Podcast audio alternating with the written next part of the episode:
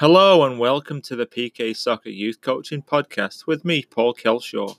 During this time, I will be discussing many topics surrounding the youth game and what people like myself are doing to improve the standards of coaching, player development, spectator understanding, and personal growth, especially here in the US. I will be giving my opinion as well as talking to friends, colleagues, past and present, who have had a positive impact on my own personal coaching development, but whom I also believe are having a positive impact in the game today. Today I am joined by my friend Hector Cano. Hector is currently an educator and girls soccer coach at El Sleda High School in El Paso, Texas. Hector is a proud U.S. Air Force combat veteran. I met Hector while we both attended the Premier Diploma with the United Soccer Coaches in Elmhurst, Illinois, just outside Chicago.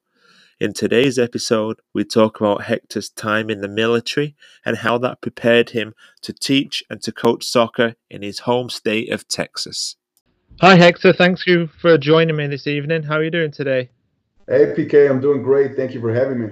No, you're welcome. So first, if um, you could just give us a brief introduction of how you got involved in coaching.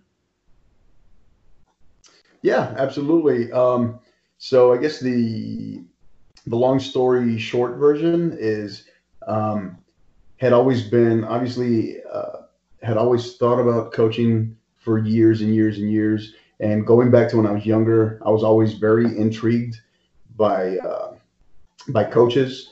Uh, a lot of the coaches I had coming up, being a multi-sport athlete, um, I was int- very intrigued uh, by how coaches just operated, how they went about their business, how they looked at things, how they carried themselves and how they, you know, just what they said, and uh, and more importantly, their actions that followed what they said.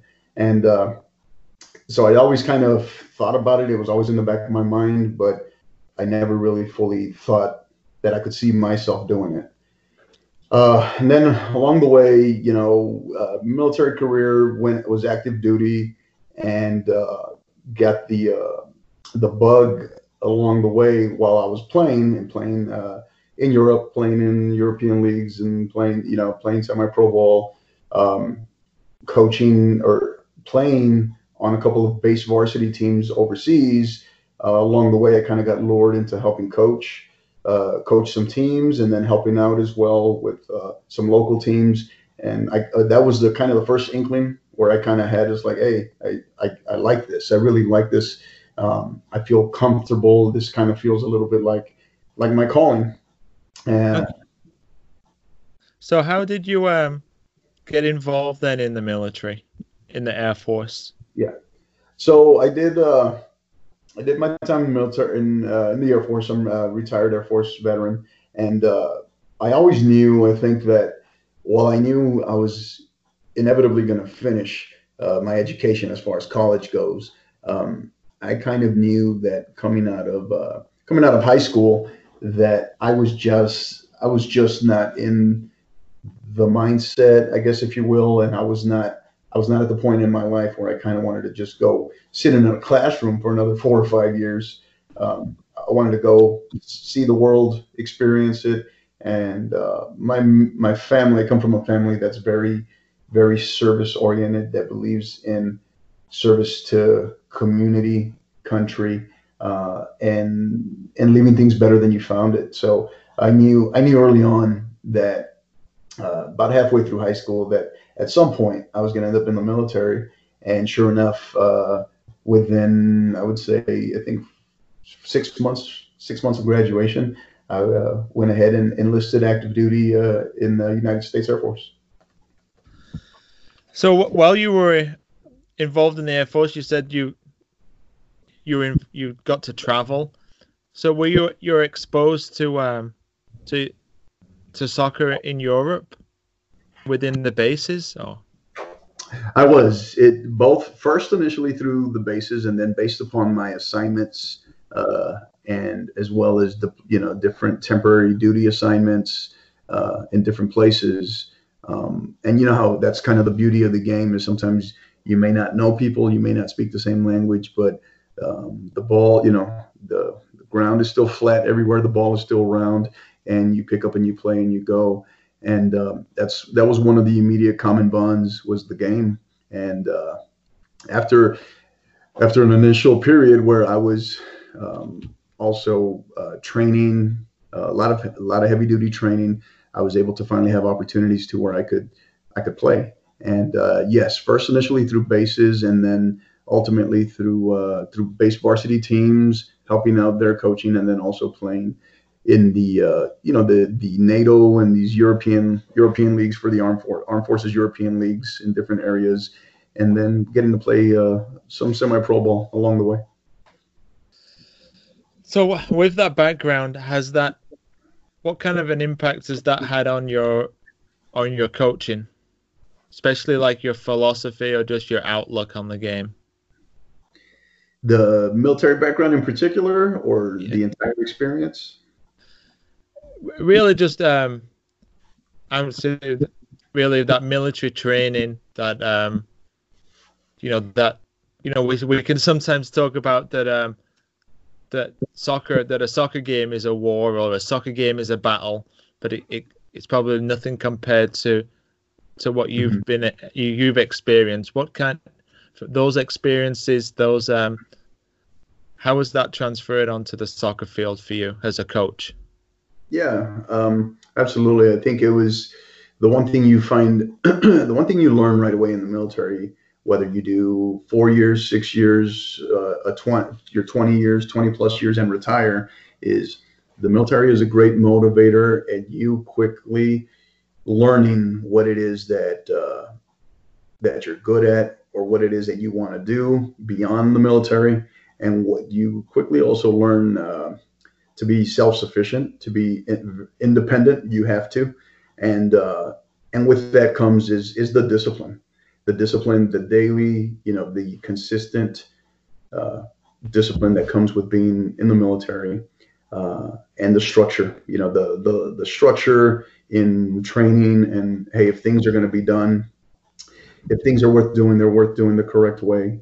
Um, and sometimes that philosoph- that philosophical approach of okay, let's identify what is the right way. Um, all of those things uh, they played major factors um, as far as the the order, the discipline, the structure, um, and also the the flexibility and the the ability to adapt, the ability to uh, improvise sometimes on the fly, and improv, uh, being able to make these very similar to the game when you're coaching, where you can make a in-game adjustment um, as a coach because there there really aren't you don't you don't get the opportunity to call timeout. You either have you have pre-game Pre-game, halftime. Halftime's your real time where you can really kind of make adjustments. Otherwise, you're kind of making them in the run of play as best as you can. And that's very similar in terms of an analogy. That's very similar to what you would kind of experience in a in a combat setting, in a situation where uh, where the scenarios and the situations can quickly change against you or in your favor. Yeah, I could I could imagine, um, you know that that leadership, that uh, teamwork, that communication, got to be a, a big part. There, and you know, a good thing that you can transfer those skills, you know, onto the soccer field and into the uh, the other coaching jobs that you've um, that you've had over the years. Could you yeah, ex- could you talk then about so um so what you let how long were you in the military for? So officially, uh, so I retired a few years early. Uh, so I was. I had the opportunity to to retire a few years early. So essentially, I got my credit for doing 20 years, but I actually retired just under 18 years. And uh, so the uh, Uncle Sam afforded me the opportunity to to retire uh, slightly early, and uh, great, obviously a great pension opportunity. And I was I was at the stage in my life where I knew. Um, in discussions with you know with my wife and factoring in what was in the best interest for my family i was at the stage in my life to where i also knew that um, besides wearing the uniform serving my country and you know and service uh, that the next calling was going to be service to community uh, through you know and impacting you know the youth through coaching and i was re- i was ready to do that that's um, a really good thing that you said about servicing the community. Obviously, with with my work on, obviously a, a, lot lower scale, um, I've been big on, you know, on working in the community, especially. Um, I work for a community soccer club. It's all about um, about the kids that are from that area, getting them to play together, making them better people. Um, and I'm and again, in, lived in my own, my own hometown for close to 11 years as well. Tried to be, you know, active in the community, be a positive role model to, you know, to the kids and obviously my own children. So that's that's a really a really good thing. I think a, something that um, community pride. I, I saw something today. I was reading. It can be sometimes something that is lost, um, especially in soccer. Um, so that's an that's um, a really good thing to do. Yeah. And I know we had we briefly talked as well about some of your uh, your the injuries that you'd sustained mm-hmm. while while in combat. Um, and I was I was really interested about how you know your mental strength as well of overcoming that and those. Um, could you talk a little bit about that and and how that's really give you giving you that like desire to to want to succeed on on the soccer field? Yeah, absolutely. I think that you know, I wish uh, I wish I could just say that it would be something as simple as, "Hey, I knew I was uh, when I was uh, wounded that I was gonna immediately uh, start walking again, and that everything was perfect. I knew from the start, and that it was a breeze, and that I never had any self doubt. But I'd be lying. I think uh, um, the truth is, is that's actually that's completely natural. It's complete, you know, it's complete human instinct to the the self doubt, the wondering, hey, will I ever will I ever walk again? Is is is what the doctor's saying really true uh, in terms of you know never being able to possibly you know be a father one day, um, all of those things. So, uh, but I think that along the way, and, and like anything else, you know, there's there's stages where the uh, whether it be um, you know the the denial, and then the uh, the actual the I guess the the feeling you know for lack of better words the feeling sorry for oneself, and then once once you go through those initial stages and it's like okay, it's time to you know it's time to kick in and it's time to you know it's time to put, go to work and tackle it just like everything else you know that I've i had been known to you know take upon my attitude towards everything else at that point. So I think once once I was done going through those stages and, and feeling sorry for myself, um, I realized that, you know, I started to realize, and I think one of the great motivators is that along the way I was surrounded by great friends uh, that, you know, either they had it far once I once I really looked around me, as bad as I thought I had it, I really realized that I had made out okay because some friends came back missing limbs. Some some friends came back, you know, burnt. You know, to put it bluntly, you know, burnt beyond recognition and still alive. And then where and you know and and I quickly realized that what you know what's my what's my problem here? It's like someone's always going to have it worse. So along the way, um, once I got over that process, that stage, uh, and was kind of reinvigorated, I guess, if you will, um, motivated again. The power of the power of great, uh, you know, great, incredible doctors, incredible, you know, nurses, physical therapists that had to put up with me, and uh, as well as you know my family and friends and prayer. You know, uh, all of those things combined. I think it was just I was uh, I was one of the lucky ones is uh, and what I quickly realized that every day after that, when I was able to recover, was was me trying to honor uh, fellow veterans, friends, uh, and the family members who lost loved ones that didn't come back. Uh, so to make to make every day count, uh, and to you know, and nothing on even on its even when I have a frustrating day, a bad day, I uh, I quickly you know I quickly have to step back and realize that refocus and uh, zoom back in, get locked in, and realize that in the grand scheme of things, what what other people have overcome compared to me, and then of course what I've already kind of seen paled in compare. You know, it what I'm going through now paled in comparison to that. But well, you know, I could you can only imagine. But I, when you think about, um, you know, you think if, if if as a coach, you think you're having a bad day. I've never been through any anything anything close to that, but having that so positive and just so rewarding to hear you talk about though that you know that desire and that especially and um you know overcoming that like we might think that i've had a bad day but i wasn't I didn't have to like teach myself how to walk again. I didn't have to, uh, right. you know, I'd not, um, and I, I could just imagine having that that belief and that and that pride uh, and overcoming that, um, you know, is is a a huge quality that um, we need people like that in soccer. And how so from so from then leaving the military from from retiring. Mm-hmm. Uh, how did you then get back involved into soccer in Texas? Yeah, so uh, what had, what kind of happened was so you know kind of while I was still I had a very unique opportunity while I was still active duty. Uh, one of my final assignments um, was a, a special assignment to the uh, Air Force Academy in Colorado Springs, and while I was there, I was I was a uh, what was known as a uh, military training instructor, and uh, but I was wearing multiple hats, and I was also I was coaching, and I was I had been selected to coach initially when I first arrived at the uh, the prep school, and so when you hear prep school, you think high school, but it was not a high school. It was a a very unique uh, environment, which was a it's a post high school ten month graduate program to prepare uh, recently high school graduated students for the actual Air Force Academy.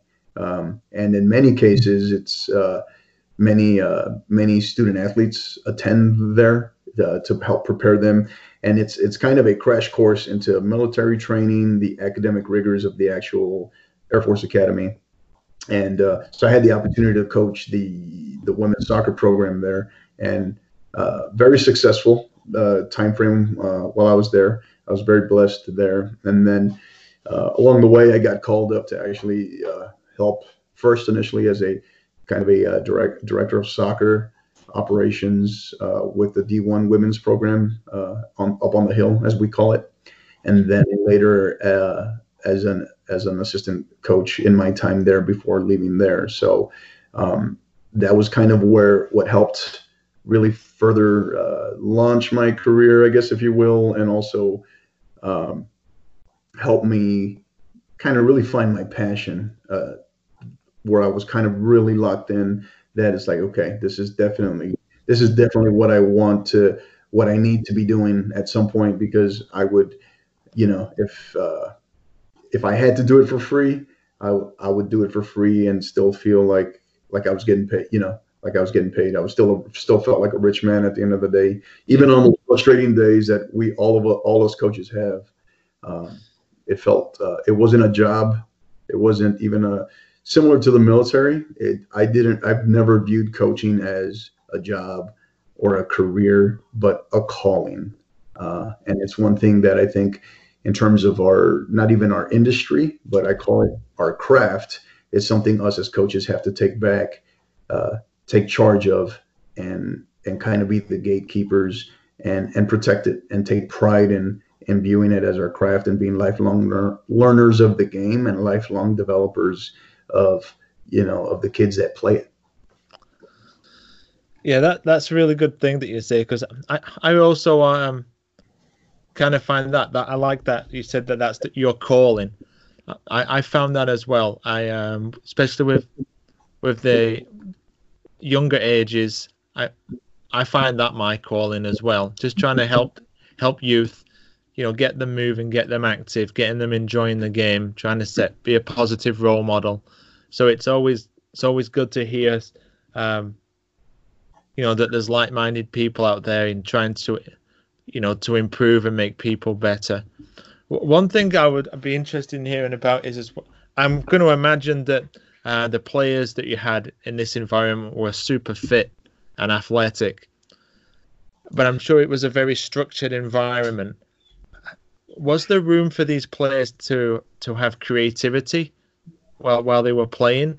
Uh, what kind of player were was playing in in these military games that, and you were the coach for or the military school?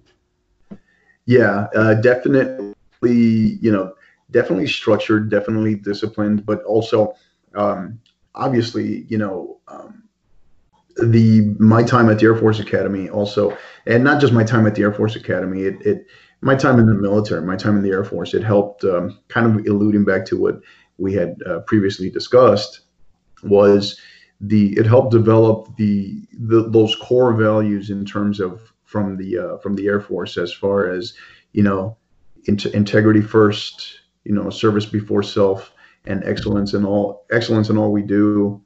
Um, those three they they they really helped mold me in terms of a a lifestyle, a, a just a way you view things every day, every single thing, in or out of uniform. So that coupled with you know our uh, our philosophy while I was at the Air Force Academy, um, it was really a of course a you know all all the the things you would come to expect of a service academy in terms of discipline, structure, order, leadership, character, character being a big one. But also with that um, was was the the the pushing them to to to be just that is to be creative that we didn't have on the field that's the thing about the game is that the more you try to put your thumbprint on someone and hold them down, it's uh, inevitably it's the the freedom to express oneself. Um, and certain things may be practiced, they may be choreographed, but in the end, the game the game is the game. And uh, to try to to try to put somebody, you know, uh, an entire team, even if they're they're cadets at a you know at a service academy, you try to put them in a box and you're to quickly realize that it's they're still even though that they're military members they're service they're members uh, at a service academy they're still they're still human they still come with different personalities they still come with with different backgrounds different outlooks on life. And the beauty of them is how they can all really come together into one one team one true melting pot of a team. But yet still when they're on the field it's like a here's what we're trying to do as a team. Here's our objective. But individually you know here here is your role but have at it you know. Uh, don't just uh, it's not you're not locked into just this rigidness of this regimented just one way only yep and that's it so from so from this position as the as uh, you were an athletic director correct Correct. Well, I was, after was I different. Yeah, after I retired and I was uh, in uh, moved to San Antonio because I was also uh, attending grad school. While I was there, I started off initially uh, part time. Ironically, uh, while I was co- I was also coaching club. I was coaching uh, for a local club there in the Alamo Heights area. there in San Antonio, and then also started you know, one of the things that I looked at was I wanted to, how I kind of came across high schools was, I think you're very familiar, is this, this somewhat, this banter between club coaches and high school coaches, you know, where club coaches looking down on high school coaches in terms of they're all no good. They're, the generalization and the, the stereotype of, hey, they all just, they all just run. They, they don't do anything else the coach just rolls the ball out. They don't know what they're doing. And then you have uh, not all, of course, but then and then the the general, I guess, stereotype of high school coaches saying that club coaches are it's all about the money and blah blah blah. Um, so rather than rather than I guess contribute to the stereotype, I wanted to go and experience it for myself and I wanted to say, hey, you know, rather I said I want to go learn because that's kind of been my it's always been my thing is let me dive in and experience it versus well this is what I hear so I don't want to do this or I should do this because this is what I'm told. Um, so that natural, I guess that natural curiosity, um, I was able to get an opportunity at uh, a local local private school there in San Antonio, St. Mary's Hall, uh, which had a great great coach, great athletic director, great athletic staff, and it's very much as a private school. Um, it functioned the athletic department there functioned very much almost like a like a small, I guess D three liberal liberal arts college, I guess if you will, okay. and uh, and it was a great opportunity. And while I was there, I was able to land. Um, uh, in my time there, I was eventually hired as an assistant athletic director. So if you've you've gone from, you know, training, you know, military cadets, Air Force cadets, to then go into a, a you know, a school with with a liberal arts kind of feel, must have been a big contrast there in the type of player that you were were coaching. Were were there big differences? Yes, uh, yes, and I, I, think the player, ironically, wasn't the big difference. I think a little bit more was the, I guess, the community, if you will. You know, just the general community. Uh, there were some, yes, there were. You're right in saying there were some differences, but there were good differences. There were differences that I felt that um, it's just another opportunity to expose me to another a different. Uh, not a different way of thinking, but just a different set of experiences um, in terms of the kids, the the parents, and and to be honest, while I was there, it was I viewed I viewed the school very much as a uh, St. Mary's Hall and you know the our athletic department, our senior administration. I viewed it. I held them in extremely high regard because they came they came at a time frame in my life that was pivotal because I think one of the things that's near and dear to my heart and being an advocate for uh, for veterans and veteran you know veterans of affairs is those first five years post uh, post retirement post separation are for a veteran they're very critical in terms of you know what what path their their life inevitably takes and I know um, I'm very involved in that in terms of being a, an advocate for, you know, obviously, suicide, you know, veteran suicide awareness and whatnot. So I knew that those first five years are pivotal. And, you know, yeah. uh, St. Mary's Hall, you know, the community and the opportunity to be able to work with great coaches, a great athletic department, a great administration, they, um, they let me run with it. They, they saw, they saw a little bit of what I could bring to the team and uh, they afforded me uh, countless number of opportunities that I was, you know, forever grateful for because, you know, here I am, here I am now, uh, over five, five and a half years. Uh, um, it's actually, yeah, it'll be six years in August actually, uh, that, that I've been retired now. And I'm still, uh, it's funny to say, but I'm still learning how to, uh, I guess, in air quotes, how to be a civilian again. So, uh, so yeah, so it's, it's been great. So doing all doing all um all this, you know, trying to like reinstate yourself back as a civilian and getting back into the to the workforce and you said you were also a grad assistant. When did you have the time to be able to do your your united soccer coaches your nscaa licenses and diplomas? Well um so along the way, so while in my time while I was there in San Antonio, because I was in San Antonio for five years, and I was I coached club there for my first year there before I moved over exclusively to St. Mary's Hall and coaching uh, coaching high school. Uh, but during those five years, um, obviously I attended uh, I attended the I attended the US uh, the USSF C license and this was as they were going through these major major changes. So I attended one of the final uh, one of the final C's under the I guess previous uh, philosophy, I guess if you will, the previous the previous uh, kind of layout format, I guess. And uh, so I did I did that, and then in my time, one of the great things that I really truly valued about uh, my time on the high school side at St. Mary's Hall was they were really truly all about um, professional development for all of their all of their staff, all of their faculty and staff, coaches included.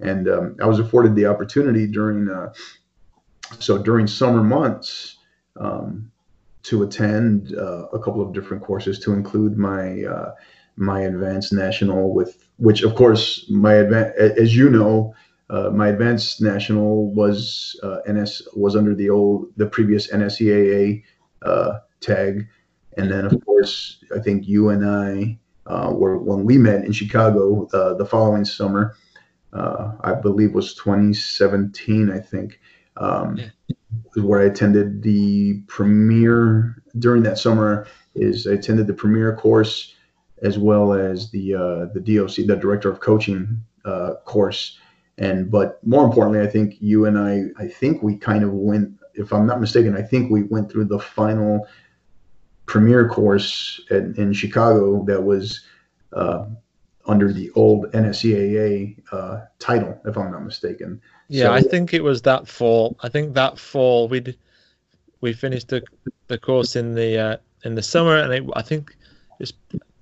I'm just off my off memory. I think it was that fall that it you know the rebranding form. Correct. So we definitely were were one of the uh, one of the things because I on a funny side note, um, you know they give out they give out the the, the shirts for for everyone to wear, and uh, my my my NSCAA like emblem like fell off. It was just like an iron-on patch, and I remember remember the instructor like you know the, everything was hush hush, but they just said, oh you know don't don't worry about it. You know, and I was like, uh, okay, okay, okay. And then and then let you know, you know, a few months later, it, it was uh, um, it's probably, yeah. you know, the, the changeover. But yeah, um, but that's excellent that we um, symbolic foreshadowing, I guess, huh? Yeah, but that's another good thing I hear about the you know getting to work for another, uh, you know, another institute that you know is big on education. A lot of the people that I've I've spoken to on the podcast, they've worked for places that um, it's either well one of several things. Their family uh, has been very supportive in their education uh, and their you know and their background, and then the places that they work have been big on you know on helping them improve and and get better and and putting you know helping them with um, attend uh, the coaching licenses that are out there. So that's another excellent thing to hear. So now uh, we could talk about how after your time in San Antonio, you you moved back to your hometown. Is El Paso your hometown where you Correct. grew up? Correct. Yeah. Yes, sir. So, yes, it was uh, hometown where I was uh, born and for the most part raised. So, how did the opportunity at Ysleta High School come about? Well, it's an interesting story. Uh, um, the so the uh, again, I'll try to make it quick, but the long story short version is I uh, so originally what I was looking at was I was actually looking so along the way I've kind of I've always had a very I've had a big passion for the college game and uh, opportunities opportunities came up. There was a couple of assistant opportunities at the the local university, UTEP, which is that's what it's known as locally here, the University of Texas El Paso. Uh, couple of assistant opportunities opened up, uh, and uh, I was kind of in consideration, but obviously didn't didn't come to fruition. And they uh, they went a different route, and they had great hires, of course, uh, made great selections in the two assistants that they did select. Um, so there's obviously one doesn't feel so bad there when they when they kind of they aren't selected but they see that the quality of the individual that was selected you know is you know is, is top shelf so um, so that that kind of spurred on a conversation between uh, between my wife and I of hey what would what would a move back uh, back home back to you know my hometown you know what would a move to El Paso still look like particularly if I still pursued coaching, but maybe on uh, on the high school front. And um, you know, the big driving factor behind that was that was family. Uh, my parents were, uh, I because I had been gone. Uh, when I tell you PK, I've been gone. I'd, I'd been gone for 23, you know, 23 years. Right. Uh, so in that time frame, obviously a lot of things have happened, and uh, um, I kind of felt the um, even though even though El Paso I had been had you know obviously would come back regularly hadn't been and I've been gone for 23 years it was still still my hometown still near and dear to my heart and a place that is often it's extremely unique it's a very special place and I think a lot of people a lot of people don't get it until they spend time here. Not when they're just passing through but when they get when they spend time here that the the people here the strength of the city is is uh, the strength of the city is its people. And uh, you talk about the culture and a very uh, a, a very shirt off you know shirt off your back kind of kind of place very warm place and uh, with my family you know parents getting older some health issues uh, we felt that maybe you know and with my my two little ones my two daughters uh, we wanted we wanted them to be around exposed to their you know to their grandparents a little bit more yeah. uh, we felt like it was maybe the right time and uh, so along the way i looked at uh, started looking at high school opportunities and uh, you know just started kind of networking a little bit and along the way the uh, was notified that the uh, the position here at uh, at Ysleta had opened up. Applied, went through the process, and dur- during that process, I also had to obtain my my uh, teacher certification. Uh, so, which in the state of Texas is, is, not it's not simple. It's not easy. It's a it's a grind in itself. Um, so um, so, but yeah, all uh, nevertheless, that's what kind of that's what kind of brought uh, brought us here the opportunity presented itself and uh, interviewed for the position. Um, and uh, the luckily, I was blessed enough to to have the uh, the administration, the athletic uh, athletic department, and the administration there at Ysleta and within the school district to uh, to afford me the opportunity. Yeah, that's uh, well, that's it must have been a big thing being able to, to go back to your, to your hometown. But I'm I'm also curious of of how you were perceived coming back. So once the um, you're coaching high school girls, and and you have them, you know, combining that that military background, that military training background, and your USSF and your NSCAA diplomas and licenses. How were you perceived, especially? So, if you could really take me through day one of uh, of preseason, I could only imagine I'd I'd have been shaking at the knees to find out that my uh, that my new my new coach, you know, um, you know, served in the Air Force um, and had trained had trained cadets. I would um, and then some of the stories that you hear of um, you know of high school preseason where where it's it, it's you know very similar to say the the cross country or right. or to um or to the you know to the war movies that you could see the kind of training that you see see there how um could you shed some light on on on how that went yeah um so it was a really it was a really cool experience from the standpoint of they uh, when I first arrived, uh, you know what uh, of course, so it was a complete to give you a better framework, to give you a better idea. It was I knew it was going to coming in. It was going to be a, it was a complete rebuild. It was a complete um, kind of a, a, a complete. Hey, this is going to be kind of heavy lifting on the on the culture implementation side. Which uh, and of course, anytime there's a new a new coach, a new coaching staff, and it's about it's about philosophy and how they view the game.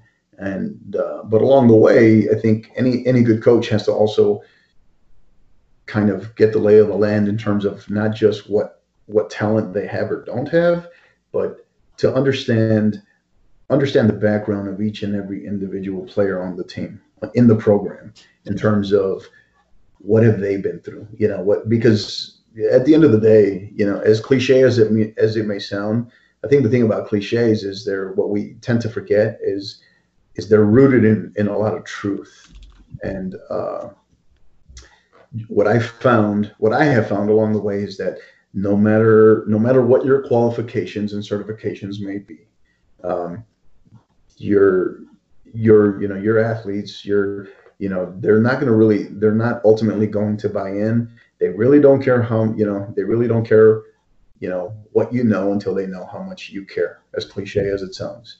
And uh, so getting to know their stories getting to know what they've been through what the road that led led led you to you know led them to you just as much as you to them um, was a was a was, it was an awesome experience because what I found what I really found here with this group was a lot of the stories that I had kind of been told or warned, I guess, about, they didn't quite match up. They were, if anything, they were quite misunderstood because what I found was a lot of the young ladies that I um, that I that I inherited in the program were they were they were asking for more structure. They were asking for more discipline. They were asking for somebody to, you know, to to push them, to demand the best of them, not not just once every few weeks, but on a daily basis. Um, and I think I think you and I would both agree that when you kind of walk into that environment, that's kind of a coach's dream. And uh, you know, it doesn't doesn't necessarily mean that results are going to take place on day one, uh, because it's still in terms of just like I said, culture implementation. It's it's a journey. It's a process, and it's a uh, the the biggest thing is is consistency. Because one of the things that I had also found was some of these girls. It was they it was comp- there were confidence issues, and uh, and but where they were, I think, on day one versus where they are today, as you and I sit here and discuss this, is incredible. It's it's the real reason I think when you and I talk about we talk about the word calling, it's a you know you can't put a price on that, and uh, you know from where they started in preseason, as you as you mentioned, to now, it's it's incredible. Um, they're just the structure, the the the discipline that they kind of already had within themselves. They just needed the, you know, they just needed to kind of be somebody, someone to be consistent with them and somebody that said words like accountability, leadership, character, respect, coachability, teamwork. The, the those words, those buzzwords that can often sound like lip service, they were suddenly not only hearing them every day, they were being expected to you know live up to them every day and they've uh, they've made tremendous strides in you know in our time frame from you know from July to now. That's that you know that that is really really good to hear that um, and especially just um, although I have um, limited experience with high school soccer, the fact that you had you talked about that that you wanted to understand your players like on a on a personal level that's that's really deep because you you think really you get um, especially here in you know on Long Island in New York, you know high school pre-seasons maybe it's two weeks and then you've got like a September to a late October season. It's all crammed into there, so to be, um, a lot of that time it's just you know and and this may be like generalizing a, a stereotypical program, but it's it's just run and kick, run and kick, run and kick, and you never really hear anything about that about you know um, not you know helping these these players you know off the field as well with you know with with motivation just with with leadership skills with with sense of community pride which I think is, is a big thing that can sometimes be lost. Um, so that you know that's really pleasing to hear. You must get like a lot of satisfaction from that. Absolutely, it's it's the one thing I've I've found um, that I really do appreciate about the high school game, and I, and I think if you've only been on one side of it, on the club side, I guess if you will, um, it, it's hard to explain. But you know, on the high school side, one of the things that I really appreciate is is you're afforded the time and the opportunity to to really, you know, kind of forge bonds and build relationships with your players. Um, you don't, you're not seeing them, you're not seeing them for you know an hour 45 minutes twice a week or three times a week for training, and then once or maybe twice a week on the weekend. It's and and although that's a good amount of time, but um, when you're when you're actually when you're in the school environment, you're around them a lot more. Uh, you're around them, you're seeing them, you know, and at local pep rallies, you're seeing them, you know, when they win different awards that aren't related to to the game whatsoever. You're, you know, you're you're fully you're you're afforded the opportunity to have lunch with your student athletes, uh, or you know, or inter- or call call select meetings to discuss different events. You can spend time with them during, you know, uh, a week of homecoming, and you see you start to see different sides of them that they're they're naturally afforded team bonding opportunities that that don't exist, I guess, on the club side. So so from that perspective, and and that was kind of what I wanted to see for myself. That was kind of what I wanted to experience for myself. From that perspective, it's it really is a it's it's an incredible relationship builder you know if if a coach is there for the right reasons and doing it for the right you know doing it for the right reasons with the right intent um, but if it you know if otherwise it it could it could feel like a uh, a long season i guess otherwise if uh, if your intent you know if your heart isn't true and you're not in it for the right reasons yeah hector this was was excellent i i really appreciate you taking the time to speak to me uh, I felt like we got like a, a real insight into your to your background and working in the Air Force and how that has, you know, helped you know soccer players in the community. I, I really appreciate taking the time to speak to me. Thank you, Hector. Thank you, Paul. I uh, I really appreciate it. Um, I'd be be remiss if I didn't get to at least mention that I really uh, I really appreciate what you're doing. Um, with your local podcast as far as the emphasis on youth, not just youth soccer, but you're really looking at things from from different perspective, different angles, and uh, looking at it. I guess I know one of the things you mentioned as far as wanting to look at it from my from the perspective of, hey, how did a military background help you with a successful coaching, you know, coaching career? And uh, that's not really that's not I'm not going to say that's not out there at all, but it's not really on people's radars when it comes to looking at the game, and they're they're looking at it from the perspective of there's so much leadership opportunities. And one of the things that I, I value when I, I mentioned it earlier with veterans advocacy is is getting more veterans involved in the game as coaches, as uh, or even as administrators or leadership in the game. You have a lot of you have a lot of veterans out there that are trying to be part of what they're used to, which is being a part of something bigger than themselves.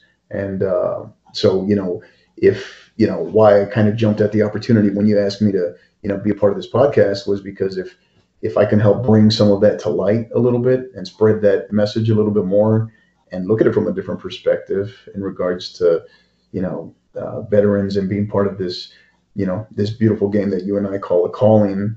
Um, I was all about it, and I appreciate it. And I just want to tell you, you know, it's just a tremendous blessing. Obviously, when you and I first got to meet, going through the premier course in Chicago a couple of years ago, and uh, just continue to keep doing what you're doing because I really appreciate it. Okay, right. Thank you, Hector. Hector was very generous with his time. We probably talked off air for another hour. Once again, I met another remarkable person who I met on a United Soccer Coaches coaching diploma. I really admire Hector's passion for soccer and his services to the community and his country. His dedication to his profession is one we can all admire. There are many veterans who struggle to readjust to civilian life. This can only be worse for people who suffer debilitating injuries.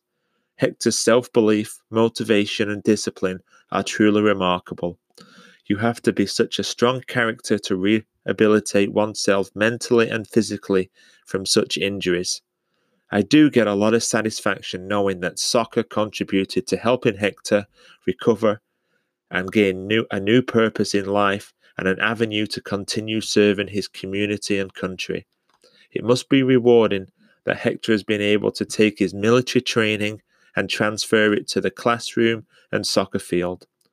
It was also pleasing to hear that a major part of this was connecting with student athletes on a personal level and not just physical training. I hope this podcast will give soccer clubs, businesses, and organizations a good reason to hire a veteran or give them the opportunity to volunteer in, in your community. There is a continuing theme with all the coaches I have interviewed. We can only improve the standard of player, coach, and club development if we invest in people and education. Thank you for listening to the PK Soccer Podcast. Don't forget that you can follow me on Twitter at Paul Kelshaw, Instagram at Paul Kelshaw, like my Facebook page at PK Soccer Inc., or send an email paulkelshaw at pksoccer.org. I would also be grateful if you could give the podcast a review and a rating and share with your fellow coaches and friends. Thanks for listening. Goodbye.